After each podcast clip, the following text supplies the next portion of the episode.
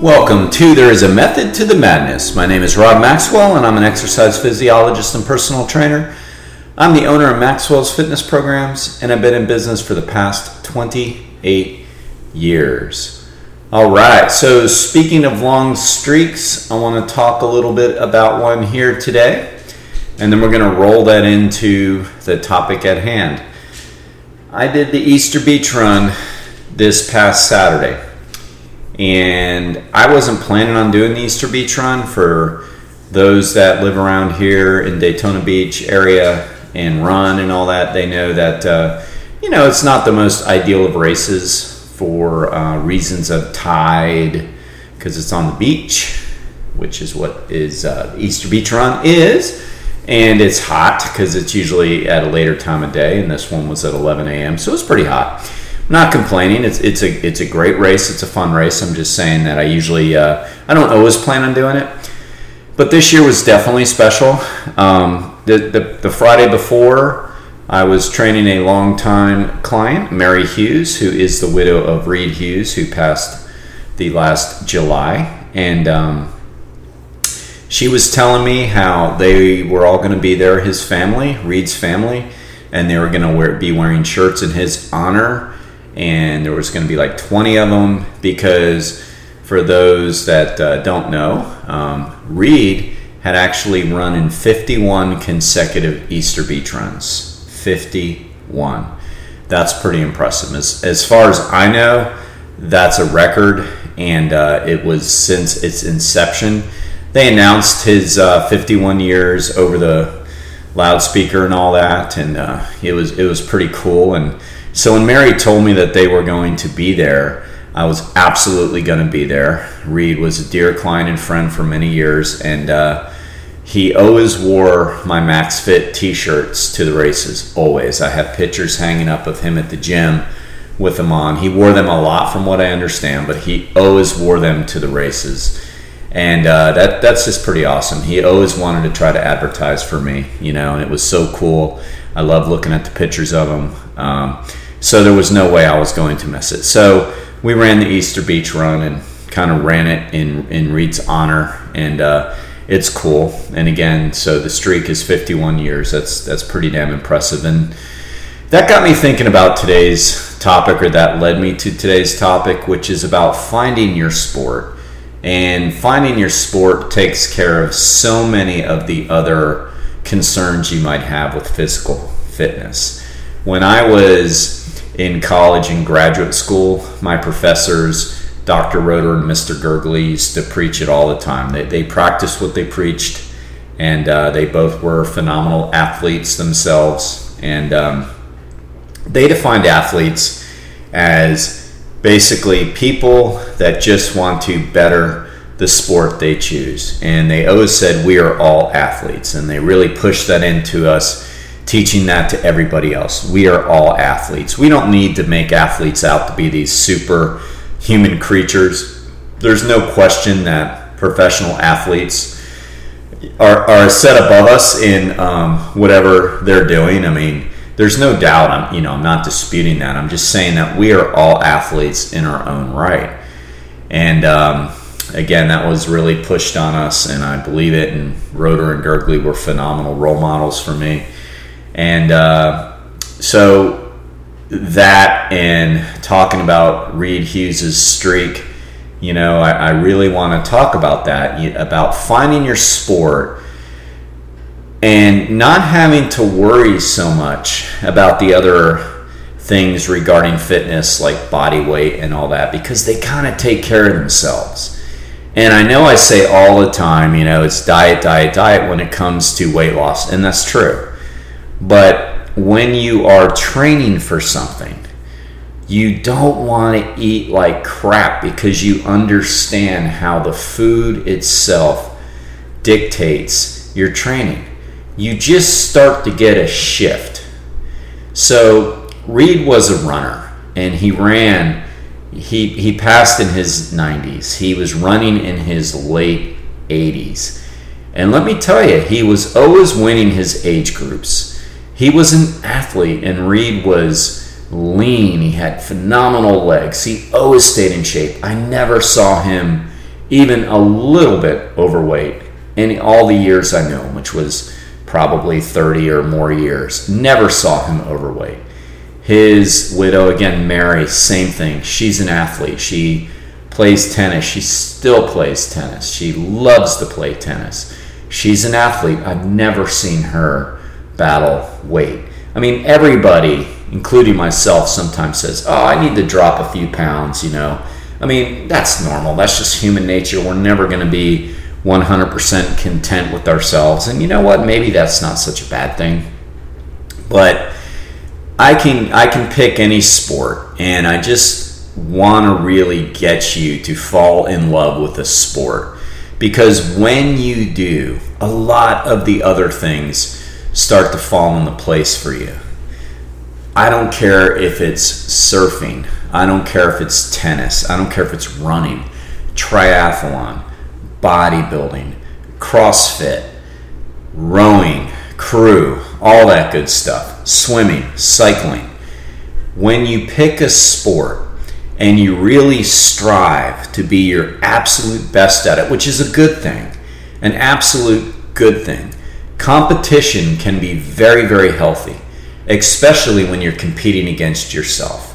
We can go back to the very, very, very earliest of philosophers, and they talked about having a good physical habit, making you a better, more complete person. What better way to do that than to pick a sport and attempt to master it? It's going to make you more fit just by the nature of it. So, if you choose to pick 5K, four mile distances as a runner, a distance runner like Reed did, again, I never saw him out of shape his entire life. And I, I'm, I don't know, maybe he started training with me in his late 60s, I, you know, and I know he'd been running for decades before that. Yes, he worked out. Yes, he did weights. That's important. I'm saying it's all important, but what I'm saying is, if you asked him what his sport was, and when they when they talked about it at his service, and they you know talk about it at the Easter Beach Run, he's a runner. He was a runner. So because he's a runner, he doesn't want to eat crappy foods. It doesn't mean that athletes don't splurge here and there. It's that they've changed their whole mindset into eating for fuel and possibly rewarding here or there. But they don't want to gorge themselves because we feel like crap. They don't want to eat toxic foods because we feel like crap. It's just this big shift. Now, I myself have done many sports, my adult life, my late teen life. You know, I would say the ones that, um, you know, I was a competitive athlete at. I mean, sure, I played all the things that, um, you know, people try to play, you know, like uh, softball and kickball in those leagues. I'm not really talking about that. I, I never really um, was that good at those kinds of things. As far as, uh, you know, bat and ball or those style sports. Um, I played tennis in high school and a little bit after high school, and I was very competitive there. But then after that, I got into bodybuilding, and I was, you know, competitive bodybuilding. And, you know, even if I gained a little bit of weight, because, you know, in bodybuilding, you put on a little weight, you put on muscle, I never got out of shape.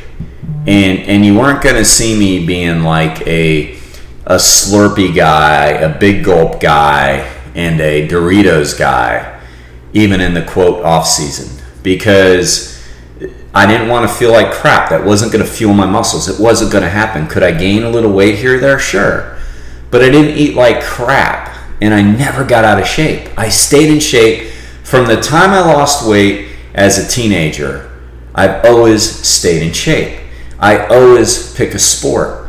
And because I pick a sport, I'm typically eating well all of the time. I would say now in my 50s, I probably eat better than I ever have because I've learned more. I've learned more. I've gone more plant based, and that really works for me. I look more at ingredients. I look to make sure that, like, what I'm eating, what is it eat? is it eating good soil or bad soil? So I would say that I've actually improved my eating, but I didn't eat bad before that. So after bodybuilding, I got more into triathlons in college and I got into writing. So that, I'm sorry, running.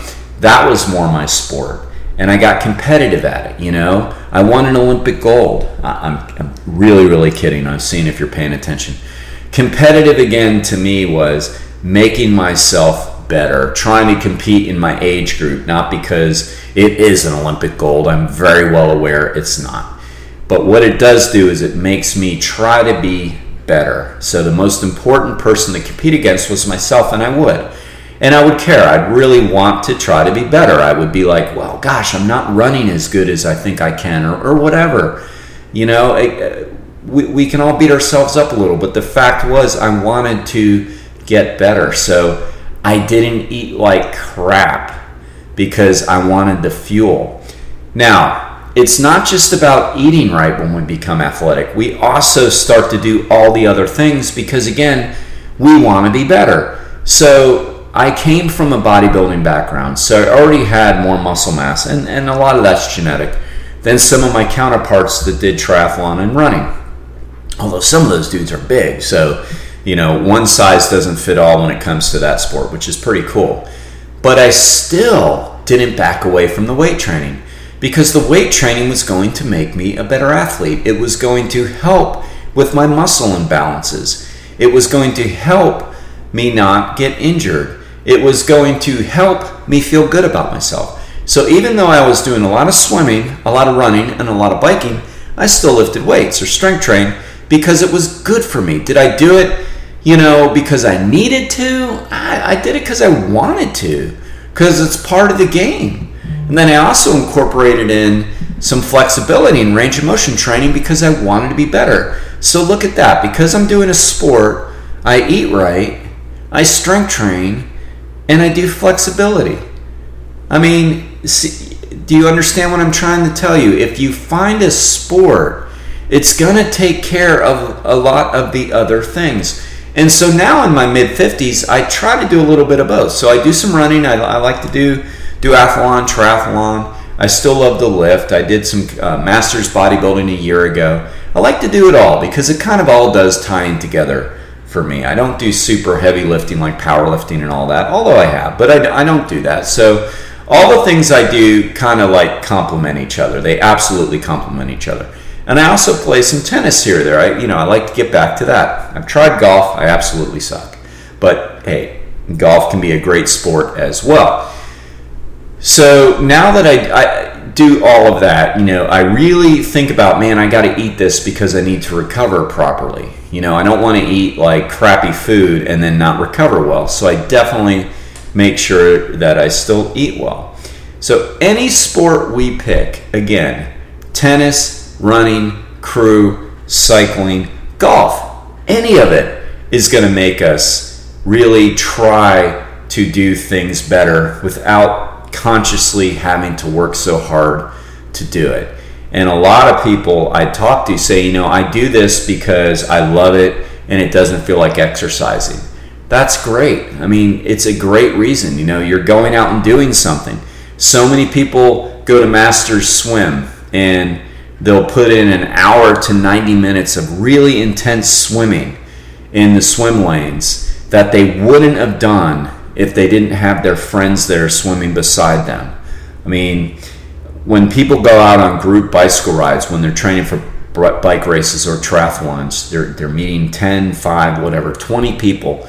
They're going distances they wouldn't do if they weren't training for something. They're pushing themselves harder that they wouldn't push by themselves if they weren't training for something.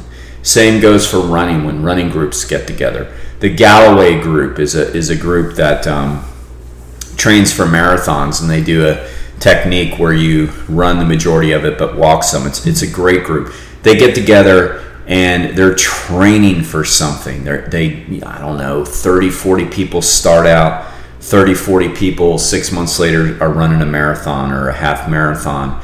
And they all start out together different levels of course but what i mean is there's big groups they talk they run they do their thing that they probably wouldn't do nearly that much cardio. I mean, why would they if they weren't training for a goal? So you can see where training for something helps you get your exercise in and you don't even realize you're exercising. I mean, think about it. Running is a sport and running is cardio. I mean, So if you're training for something, you're getting in so much more cardio than you realize or you would have done if somebody just said, you need to do 30 minutes three times a week. I mean, that's great. That's not a bad plan. What I'm saying is, you don't even think about it when you start training for something. You go out and play tennis, you get lost in a match, you get lost in, um, you know, playing with your friends. You might be out there two or three hours. I mean, that's awesome. You know, you go cycling, and those those group rides can be really long. I mean, you can be out there two and a half, three hours. Again, master swim, 60 to 90 minutes, depending on when you jump out of the pool. These are all ways that we train. We don't even realize we're getting our quote cardio in. So, something to think about. I just want to encourage you to find a sport if you haven't. And if you do have a sport, think about a goal. Think about something that'll push you a little further. I promise you, if you do that, you'll naturally start eating better because you want to feel better. You'll naturally start doing the other aspects of fitness that you might neglect because you want to be better. All right? So, with that, I want to thank our sponsors, Jonathan and Lynn Gilden of the Gilden Group at Realty Pros. They're phenomenal. Now is the best time to start selling and listing your house. And if you're looking for something, they can help you find it. So please give Jonathan and Lynn Gilden a shout. They can be reached at thegildengroup.com. Until next time, find your sport, think about it, and be max fit and be max well.